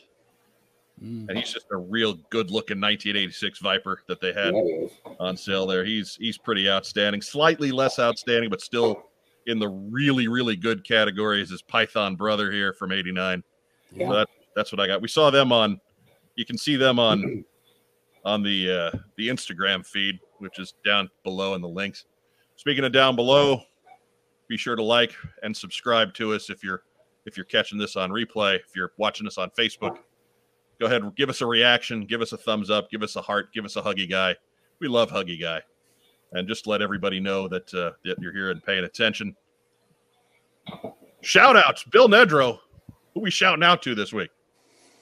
I'd like to just say a word about uh, a, a friend of mine and a, and a great member of the community. Uh, his, his name was Joe Ryan, and uh, unfortunately, we lost him a few weeks ago. So uh, I, I just wanted to, to to remember him and uh, all the people who are kind of uh, missing him. We're with you. Yeah, and we we mentioned it the week that he passed because he was he was an important part of the community and, and beloved by anybody who who met him, even if it was just online. Like just an absolute quality dude.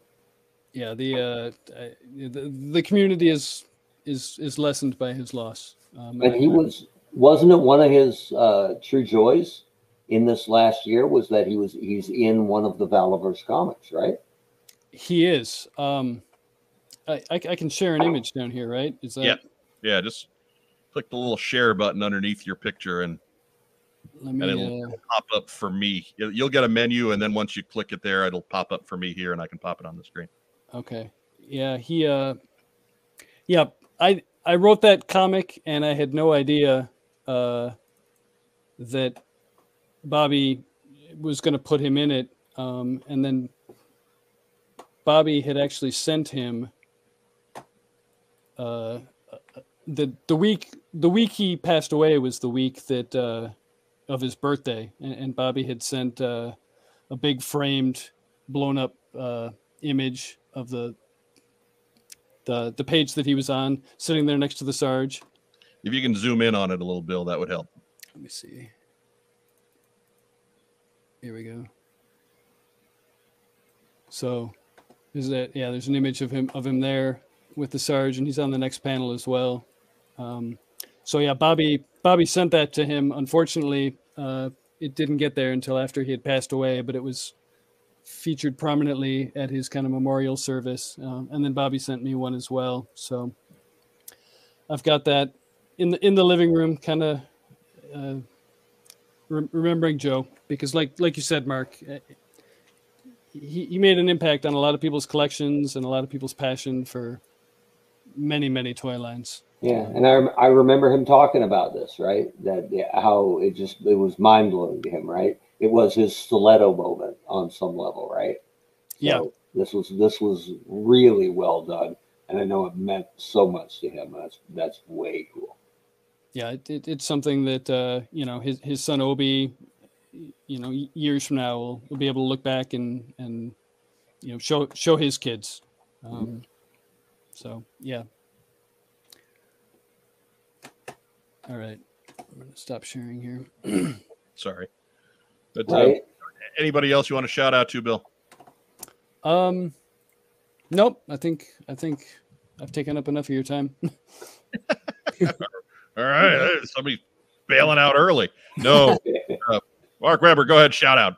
Uh, let's see if I can remember all six of my first graders from this week. So there's, uh, I made them name little name tags uh, for the deaths that they liked. So it was Queen Bella of the Owls. There was Lord Nathan of the Leopards. Very, we had a stuffed leopard uh, named uh, Jake. that he liked. There was All Star, All Pro Bryson. There was King Blake. He got the first one because he was the first the day I kid I had first day. And when we were on the playground alone, because we were the people on recess, I said, he said, what are we going to do? I said, I don't know. You're the king. And I went, King Blake, where shall, what shall we do this fine day? Uh, and then there was, he changed it eventually, but it was Race Car King Jackson uh, was very important to him. And then the King thing kind of caught on. And so one kid uh, was Sonic King Logan. So there you go. My first grade class, uh, or God, what would they be? They would be the class of like 2033 or something like that. So good for them. Stick with it, kids. Don't let your don't let your rough week with Mr. Weber dissuade you from the joy of education. Uh, uh, uh, but really, I mean, they they wore me out, but it was it was so much fun working with kids that age, right? Where they were, and and one of the things that I liked about it, and again, it is a Christian school, um, so everyone there is is generally uh, pleasant. Uh, but among all six, all week, not one uh, nast, not one bit of nastiness among them.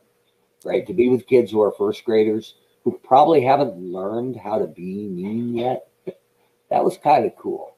So, uh, so I, I mean, it's coming. It's coming everywhere. We're not immune to it at Barrington Christian Academy, but uh, that was pretty cool. I enjoyed that. So that's my shout out. Six people. There you go. You got them all with with nickname file cards there. Right. With their and the, I made new ones for the other five, and then I made a bet or uh, I encouraged uh, King Bryce, who was first. I encouraged him to make a new one for himself since I'd already made him one, right? And he made it. He liked it so much he threw my old one away. oh, oh, and here one last story. I, we were talking about pets, and I was talking about our cat Colin, who has seven toes on each front front paw. And so I was trying to find a picture of it. I was scrolling through my phone, and Nathan, the the youngest, I think, of them, came up, and he saw me scroll past a picture of my high school senior photo, where I'm wearing a black suit and I'm leaning on a tree, you know, 18 years old and cool as anything. And he says, "Wait, was that is that you?" And so I scroll back to it and I said, That was me when I was 18. And he said, Oh my gosh, you used to be so handsome. and my initial reaction was, That's like the nicest things anybody's ever said to me. And then when I had a second to reflect, I'm like, Wait a minute. so obviously he could tell that there's 30 miles of bad road between there and now but I don't think he meant it mean. Because if so, it was the only mean thing anybody said all week in that classroom. But you used to be so handsome, you know, before. Before life. Thank you, Nathan, Lord of the Leopards. and the one liners, apparently. Wow. Yeah. Shecky. Right? So I'm my own before and after. That's good. oh my god. Okay.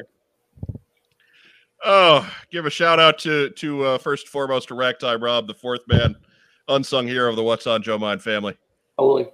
Give a shout out to, of course, our guest host Bill Nedro. Big round of applause. Right. Oh, around.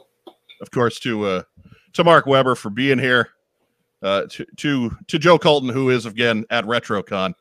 Uh, she'll be as that Egyptian lady on Saturday and and Cobra uh, officer on Sunday. Uh, if you're in Philadelphia, go check it out. Again, retrocons.com. She's a guest there. She's got her own booth and everything. And if you're there, we're sorry she hit you. Right, right. Just just be careful. Speak slowly. Don't yeah. make any sudden moves, and just be just have yeah. be ready to throw it up forearm up just to just to defend. Just yeah. don't, don't take it personal. And on some other level, you're not special. You're just in range. You're just in range. Hair trigger. Hair trigger. Yeah. Uh, give a shout out to our sponsors at Kokomo Toys. We'll sing the theme song one more time. Kokomo, Kokomo, Kokomo, Kokomo toys. Kokomo, Kokomo, Kokomo, Kokomo, Kokomo toys. Kokomo toys. I don't hear you singing the Kokomo Toys theme song, Nedro. What's up with that? I, I was just thinking of the the one time I've been there and and how I'm due for another trip. That place is magical. You're- not far away enough to have only been there once. Come on now. Come yeah, on. well, it was yeah, it was. You know, it, it was with Joe, and he thought that there was like CoilCon or something going on there because uh, Gary Goggles was in the back showing some stuff off, um, and and of course Gary lived right by us, so. Hmm. I- I- You know, he conned me into driving him out there, thinking there was going to be a big GI Joe convention, and it turned out to be a guy who lived 15 miles away from me. Um, but the store itself was was magical. Um, so you're right. I'm due. I'm due for another trip. I'll, Mike, I'll send him the lyrics before his next appearance. Exactly. It, it's it's complicated, but we, we need we need we need somebody to hit that harmony. So And the the high guy. note, like You're the that's a hard one. That's I- rough. I, I will. Uh, I'll, I'll I'll work on my vocal cords next time. Yeah. Yeah. if if if I- if I didn't already ruin the show, me singing Right. next time will definitely. no, no. no. We'll get you and this other guy I know. We used to be in a barbershop quartet in Skokie, Illinois. Ooh. I'll need to get a little bow tie then. and Right? Right, it's- Those little hats. A hat and stripy pants. But I'll put I'll put my propeller on my hat and I'm good to go. Perfect. Perfect. Wait, come to think of it. Give a shout out to all of our friends who are involved in the great projects that you're you you saw during the news segment. Just a week where we we we knew people who were doing stuff, and you know who you are. We'll we'll certainly talk to you all as as we get closer to launch time on those. Um, that's about it for us. Be sure to tune in next week. We'll be back at 9 p.m. for another edition of the Team Stream. Uh, if you haven't by now, we're gonna get on the soapbox one more time here. Get yourself vaccinated. Yes. Okay. Put your mask on in public, maintain social distance, be safe, take care of one another, be kind. Uh, not enough of that going around right now. Uh, as Vagon likes to say, stay safe if you can't keep careful. And that's great advice to have. Um, but thanks for joining us again on the What's on Joe Mind team stream. Uh, we'll be back again, like I said, next week. Have a great rest of the weekend, everybody. Thanks for having me, guys. I appreciate it. Anytime, man. Say the word. You'll be back. Just say it. Say it. Bring, say the word. Bring me back. I'd love to. I'd love to hang out with you guys more. Thank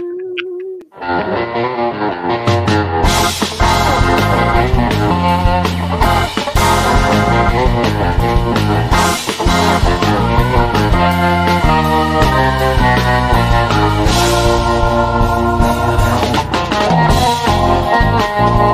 Thank